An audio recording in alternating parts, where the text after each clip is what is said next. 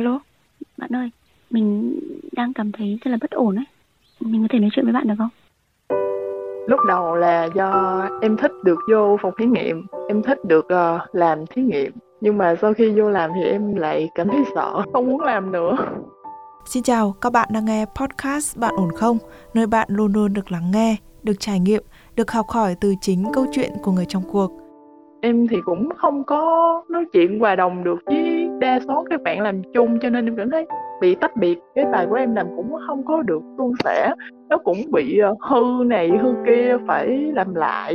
Có lẽ là công việc nó nhiều mà em cũng chưa có hiểu hết được nên em em cảm thấy rất là mệt. Em không có muốn làm nữa. Quý vị thân mến, qua việc kết nối với những người đang bất ổn với chuyên gia tâm lý thì chúng tôi mong muốn không chỉ những người tham gia chương trình cảm thấy được gỡ rối, được lắng nghe mà chính những trải nghiệm và những sự chia sẻ của chuyên gia tâm lý mang đến sẽ phần nào đó giúp cho các bạn thính giả có được cho mình những bài học những kiến thức bổ ích. Và nếu như bạn cần một người để lắng nghe để gỡ những nút thắt trong cảm xúc của mình bạn cũng có thể gửi thư về cho chúng tôi qua hòm thư podcast net. Còn bây giờ hãy cùng đến với câu chuyện của ngày hôm nay cùng với chuyên gia tâm lý Trần Hương Thảo.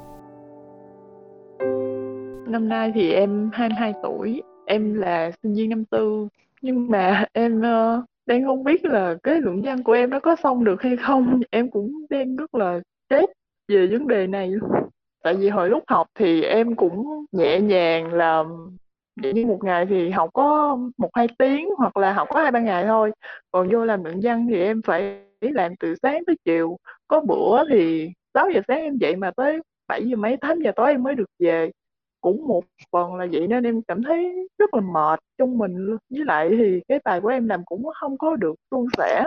Nó cũng bị ờ, hư này, hư kia phải làm lại có lẽ là công việc nó nhiều mà em cũng chưa có hiểu hết được nên em em cảm thấy rất là mệt em không có muốn làm nữa em đang học công nghệ thực phẩm Ừ. Công nghệ thực phẩm thì chắc là có lẽ là phải đi thực hành nhiều, xuống nhà máy nhiều các thứ đúng không? Dạ không, em làm trong phòng thí nghiệm.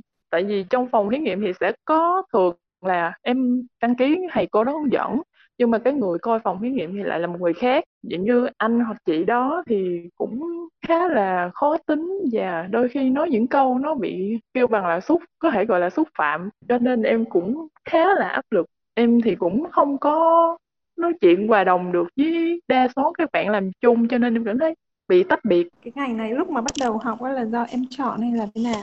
Lúc đầu là do em thích em thích được vô phòng thí nghiệm. Em thích được uh, làm thí nghiệm nhưng mà sau khi vô làm thì em lại cảm thấy sợ không muốn làm nữa. Tại vì bây giờ em đang bị rơi vào một cái tình thế đấy là cái tình thế của một cái thứ được gọi là ikigai ở trong tiếng Nhật á. Tức là nó tạo ra rất là nhiều mâu thuẫn trong một con người. Khi mà mình bắt đầu rơi vào cái vòng ikigai này ấy, thì là mình không mình không xác định được đúng cái điều mà mình đang theo đuổi có phải là cái điều mà mình yêu thích và mình có khả năng hay không. Em rất dễ bị nản trí tức là trong ikigai này thì nó có bốn yếu tố nhé nó sẽ bao gồm là cái điều em thích này. Thì bây giờ là bắt đầu mình uh, khi bước vào trường này mình đã đi vào cái điều mình thích đầu tiên rồi này. Cái điều em thích nó còn phải là cái điều mà em có khả năng nữa cơ. Thế thì cái thành tích học tập của mình trong suốt mấy cái năm vừa rồi như thế nào? Dạ lúc học thì em học cũng tốt có lãnh học bổng cũng có giấy khen của trường khoa này kia. Tóm lại là ba năm rưỡi rồi thì em thấy rất là ok. Và trước khi vào phòng thí nghiệm thì em cũng rất là tự tin nhưng mà khi vào rồi thì em lại thấy sợ và không muốn làm. Do sợ cái phòng thí nghiệm và cái việc mình làm không làm được hay là do sợ con người ở trong đó? Có lẽ là hai cái luôn. Nhưng mà em có bị làm hỏng cái gì bao giờ chưa ở trong cái phòng thí nghiệm đó? Dạ thì cũng có nhưng mà cái đó thì nhỏ thôi dạng em mua lại được dạng như mấy chục ngàn thôi. Nhưng mà em bị uh, áp lực về con người có lẽ là nhiều hơn cô em thì cũng hơn là cô em cũng rất là tâm lý cũng uh, khuyên tụi em nhiều lắm. Nếu không thì chắc em không biết sao đâu. Làm thế thế có chuyện gì xảy ra? Em người đó mà để dẫn tới tình trạng thật ra thì anh đó không phải là một mình em mà là tất cả những bạn mà làm chung phòng thí nghiệm đó thì đều như vậy đều bị nói như vậy. Nhưng mà có lẽ là mấy bạn nghe xong thì mấy bạn có thể quên. Còn em thì em bị nhạy cảm cho nên là em không có quên được. Em cứ bị nhớ và bị dĩ như bị buồn cũng sợ nữa. Em cũng không biết nói sao nhưng mà một lúc mà em làm thì em gặp người đó thì em rất là em bị run á em không có làm được. Ngày đầu tiên trước khi mà tụi em vô làm thí nghiệm thì đã bị uh, thầy cô bộ môn hù rồi tại vì ngành của em rất là đông nên là thầy cô nói là giống như sẽ không thể nào mà lab chứa hết được. Cho nên thầy cô muốn tụi em là đi nhà máy hoặc là để học kỳ sau. Nên thầy cô nói tụi em là nếu như làm không kịp học kỳ này thì sẽ bị điểm F 14 chỉ. Là tới khúc đó là em đã bắt đầu bị stress. Xong rồi khi mà đi vô làm thí nghiệm thì ờ, em và anh đó anh đó giống như là dặn em ờ, đi mua đồ. Nhưng mà dạng như em không hiểu rõ ý của anh đó, nên là em mua style nên là anh có những cái câu nói rất là tổn thương. Rồi sau đó thì em vô làm thí nghiệm nhưng mà lúc đầu em làm không ra. Dạng như sản phẩm làm thử thì được nhưng mà tới lúc làm thiệt thì lại làm không ra. Nên là cũng bị stress khúc đó. Với lại um, tiền làm thí nghiệm thì cũng khá là nhiều mà tiền đó là cô tài trợ. Cho nên là bị mất tiền của cô. Rồi khi mà bắt đầu làm thí nghiệm thì uh, mấy cái chỉ tiêu em phân tích thì nó cũng lại gặp vấn đề, tóm lại là cũng không có ok lắm. Với lại có lẽ là do em làm quá nhiều từ sáng tới tối, em không, có thể là em không quen với việc đó cho lắm, cho nên em cảm thấy rất là mệt. Làm thì cũng không có ngồi yên một chỗ mà phải chạy xuống phòng này, chạy xuống phòng kia rồi nhầm khi thì quên hay là gì đó, hết quá chất hoặc là điện có vấn đề gì đó thì anh đó lại um, lại nói nữa có lẽ do em quá nhạy cảm cho nên là em hay nhớ những lời anh đó nói không có quên được. Đến bây giờ thì ờ, cái cái luận nhân của em thì vẫn chưa đâu tới đâu mà tháng 7 thì báo cáo mà bây giờ là cũng đầu tháng tư rồi nhưng mà nó chưa được gì cả. Lúc đầu thì cô viết cái thí nghiệm cho em thì công việc thực sự rất là nhiều luôn. Trong tuần làm thực sự là không kịp em phải uh, trữ mẫu rồi uh, phân tích bị dồn rồi xong rồi chuyển đồ chuyển đạt rồi tóm lại là rất là mệt mỏi em đang rơi vào trong trong tình trạng là bị overload đấy tức là là mình bị quá so với cái khả năng của mình có thể ấy. để tất cả những cái việc này lại không san sẻ được cho ai à không có ai phụ đỡ cho mình được à Dạ không, tại vì mỗi bạn sẽ có mỗi cái khác nhau, mỗi cái thí nghiệm khác nhau, mỗi cái luận văn khác nhau, cho nên là cũng không ai trợ giúp được cho ai hết. Với lại bạn nào cũng bận, nhưng mà dù có giúp đi nữa thì đó cũng là công việc của em, em đâu thể nào mà nhờ bạn hết được thì em cũng phải ờ, làm tiếp. nếu như mà mình ra trường không có đúng hạn thì có vấn đề gì hay không gia đình có gặp vấn đề gì không có trở ngại gì trong cái việc mà cho mình tiếp tục đi học hay không Dạ có chứ chị, tại vì nhà em cũng không có điều kiện cho nên ờ, cái việc mà em đi học là tiền đóng học phí là cũng vay của nhà nước thôi chứ mẹ em cũng không có lo được. Chỉ có may mắn một xíu là em cũng được lãnh học bổng từ nhiều phía cho nên em mới có tiền đi học này kia. Nhưng mà nếu như ra trường trễ thì thật sự là rất là khó khăn luôn. Tại vì em cũng không biết là tiền đâu ra để mà học tiếp. Nếu như mà trong cái quá trình mà mình nghỉ được khoảng một nửa học kỳ này này thì mình có thể đi làm được và cái khoản nợ ấy nó có vấn đề gì hay không? Giống như là thầy cô của em sẽ ký một cái hợp đồng hay là cái gì đó với một cái tỉnh đó, xong rồi sẽ chia ra cho tụi em nghiên cứu những sản phẩm khác nhau. Nếu như em bỏ ngang thì thật sự là không được. Với lại em không biết là tại sao nhưng mà em cảm thấy rất là chậm chạp hơn so với mấy bạn. Nhìn mấy bạn thì làm có vẻ là mọi chuyện rất là gọn gàng, còn em cảm thấy em làm không có được gọn gàng như vậy. Việc mà có rất nhiều người họ sẽ chậm lại một ít thời gian, không sao cả và thậm chí có những người họ đổi hướng luôn bởi vì họ cảm thấy không hề phù hợp. Thì nó cũng không thành vấn đề gì cả, bởi vì là cuộc đời của mình ấy, sẽ có rất nhiều những lần mình đổi hướng. Và mỗi lần bắt đầu lại từ đầu một cái gì đấy thì mình đều cảm thấy khó khăn cả. Nhưng mà nhưng mà nếu như mình không đổi thì mình gần như là dậm chân tại chỗ. Thì nó còn tệ hơn là cái việc mình đổi. Thế nhưng mà tuy nhiên ở đây thì em lại cảm thấy là em vừa có khả năng này, em lại vừa có cái niềm yêu thích với nó. Mà chẳng qua ở đây nó chỉ là hơi rắc rối một chút về cái việc là em không có quen với cái cường độ và cái áp lực thôi. Thế thì cái cái cách để mà mình xử lý cái vấn đề này đấy là mình cần phải được giãn ra một chút về mặt cường độ để cái áp lực nó bớt đi.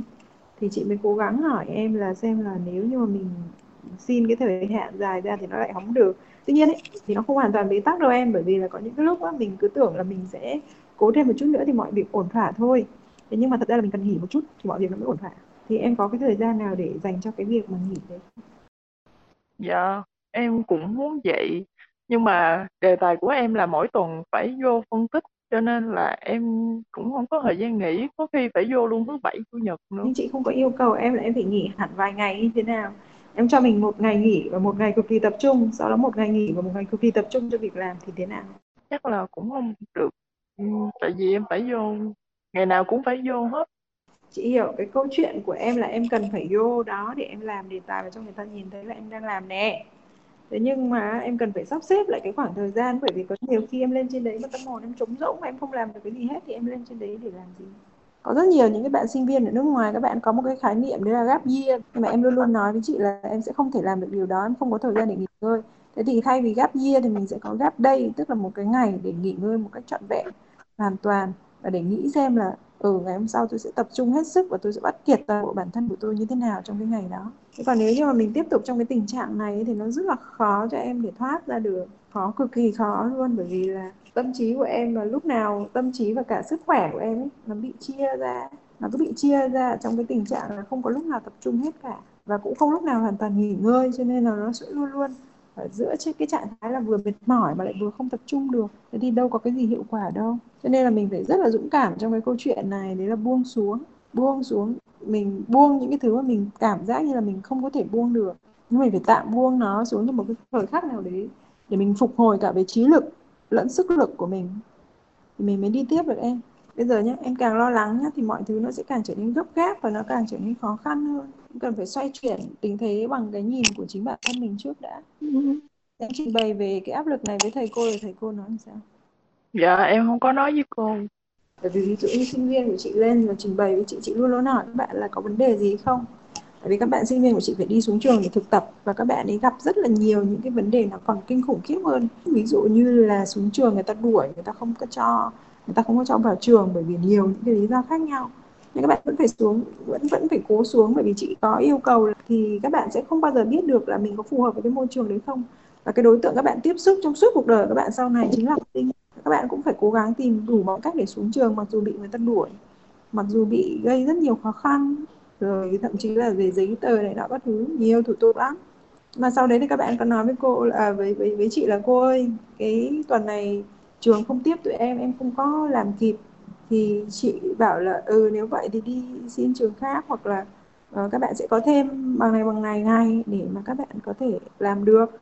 Và kinh nghiệm là để đi xin xuống trường mà có thể xin được thì sẽ thì sẽ là phải làm như thế này này tức là sẽ làm đơn giản hóa mọi thứ đi để nhà trường người ta nhìn vào và người ta thấy cái việc các bạn xuống trường nó không có ảnh hưởng đến trường người ta thì người ta sẽ đồng ý thôi. Đấy chị có những cái hướng dẫn rất là cụ thể như vậy cho các bạn nhé. Thì bây giờ nếu như em không nói cái vấn đề khó khăn của mình ra thì cô sẽ không biết được và cô cảm thấy là ừ chắc cái bé này nó cũng không có vấn đề gì đâu cứ thế làm tiếp thôi chắc do một phần là tính em thì lúc nào cũng hay lo lắng, hay suy nghĩ tiêu cực. Đôi khi nó cũng lo tào lao lắm, em biết vậy mà em vẫn lo, không có ngưng được.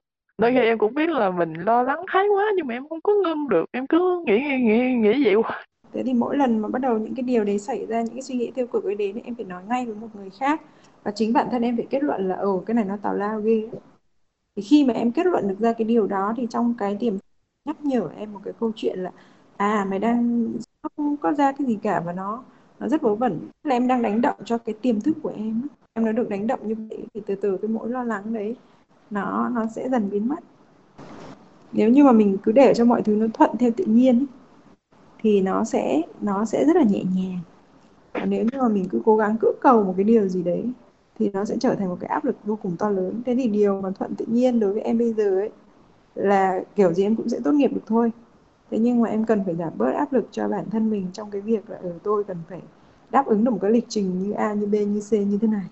Và sắp xếp lại cho mình một cái lịch trình mới, thuận với cái mong muốn của tâm trí cũng như là cơ thể của em nhiều khi em quá mệt mỏi về mặt cơ thể ấy, thì tâm trí của em nó cũng sẽ nổi loạn thôi nó cũng sẽ phát ra những cái tín hiệu cầu cứu nó ngừng hoạt động nó sẽ gây ra những sai lầm liên tiếp để cho mình thấy được là mình không nên làm việc đó nữa em cảm thấy cơ thể của em ổn không về mặt sức khỏe giống như em hay bị một cái tật là khi mà em lo lên thì em sẽ không có ăn được và bị ói ói rất là nhiều. Có bữa tóm lại là ăn vô sẽ ói là không ăn được gì hết, tới uống nước cũng ói luôn. Với lại rất là nhức đầu. Mấy bữa đó thì em rất thật sự rất là mệt luôn. Cơ thể đang cầu cứu, nó đang phát tín hiệu ấy.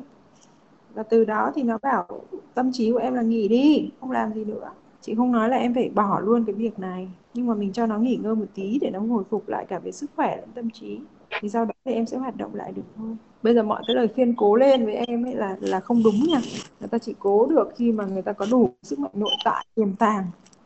Và quan trọng là mình tìm một cái niềm vui về mặt tinh thần ấy cho cái đời sống tinh thần của mình nó phong phú hơn ấy thì mọi thứ nó dễ dàng hơn. Tại vì lúc đấy em có một cái nguồn được gọi là cái oxytocin và đôi khi có cả dopamine ở trong mình nữa thì em sẽ bớt đi mệt mỏi hay là căng thẳng. Bây giờ mà chị bảo em đi tập thể dục hay này kia thì nó chắc là em không làm được. Tại vì thứ nhất là em không có thói quen đấy cái thứ hai là em không có hứng thú chuyện đấy. Lúc um, hồi học ba năm mấy thì em cũng xuyên đi lắm. Tối thì em cũng thường đi vòng vòng này kia mà từ khi làm luận văn thì, thì em rất là mệt. Về tới phòng là em rất là mệt luôn nên là đi cũng không nổi. Thật ra là tại vì mình thấy mệt như vậy mà mình không tập thể dục nó càng mệt hơn á. Còn nếu như mà mình có tập một chút có có làm này làm kia một chút thì thì đôi khi cơ thể của mình nó quen được với cái nhịp độ vận động á, thì nó lại khiến em đỡ mệt đấy. Dạ nói chuyện nãy giờ thì em cũng thấy thoải mái hơn.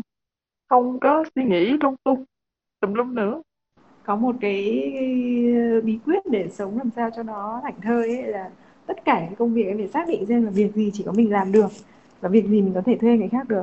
Thì tất cả những cái việc gì mà mình có thể thuê người khác được và trong cái khả năng mình có thể chi trả được thì ngay lập tức đi thuê người ta. Còn những cái việc nào mà không, ngoài mình ra không ai làm được thì mình bắt đầu mình vào, mình làm và mình làm với cái sự tập trung cao độ nhất. Thế là kết quả nó vừa tốt, mình lại không có bị quá stress vì những cái thứ linh tác linh tinh em tập cái tư duy mà chị vừa nói thì, thì sau này em sẽ làm chủ được đấy. Còn nếu mà em em mà luôn luôn ở trong cái tư duy là ơ tất cả tôi làm tôi làm tôi làm tôi làm hết. Thì mình suốt đời chỉ đi người làm làm làm cái người đi làm thuê người khác. Dạ. Vâng các bạn thân mến mình nghĩ là sẽ có những người cho rằng đây là những chuyện rất là nhỏ những trắc trở nhỏ trong cả một tương lai đầy khó khăn phía trước nhưng mà mình nghĩ rằng ai cũng có những khoảng thời gian như vậy, cũng có những lúc trông tranh, mất định hướng và cảm thấy bị thụt lùi. Nhưng mà đừng bao giờ xem nhẹ những việc như thế. Mình nghĩ là việc trải nghiệm cái cảm giác bế tắc và hành trình tìm lại niềm vui hoặc là động lực để làm việc cũng là một hành trình rất là đáng giá, bởi vì sẽ có rất là nhiều thử thách phía trước. Những trắc trở của ngày hôm nay sẽ là nền tảng của tương lai. Và nếu như bạn đang gặp phải những bế tắc những bất ổn trong cảm xúc của mình, hãy gửi thư về cho chúng tôi qua hòm thư podcast.venestress.net. Còn bây giờ thì Nguyễn Hằng xin phép được khép lại chương trình của chúng ta ngày hôm nay tại đây. Xin chào và hẹn gặp lại các bạn trong những chương trình sau.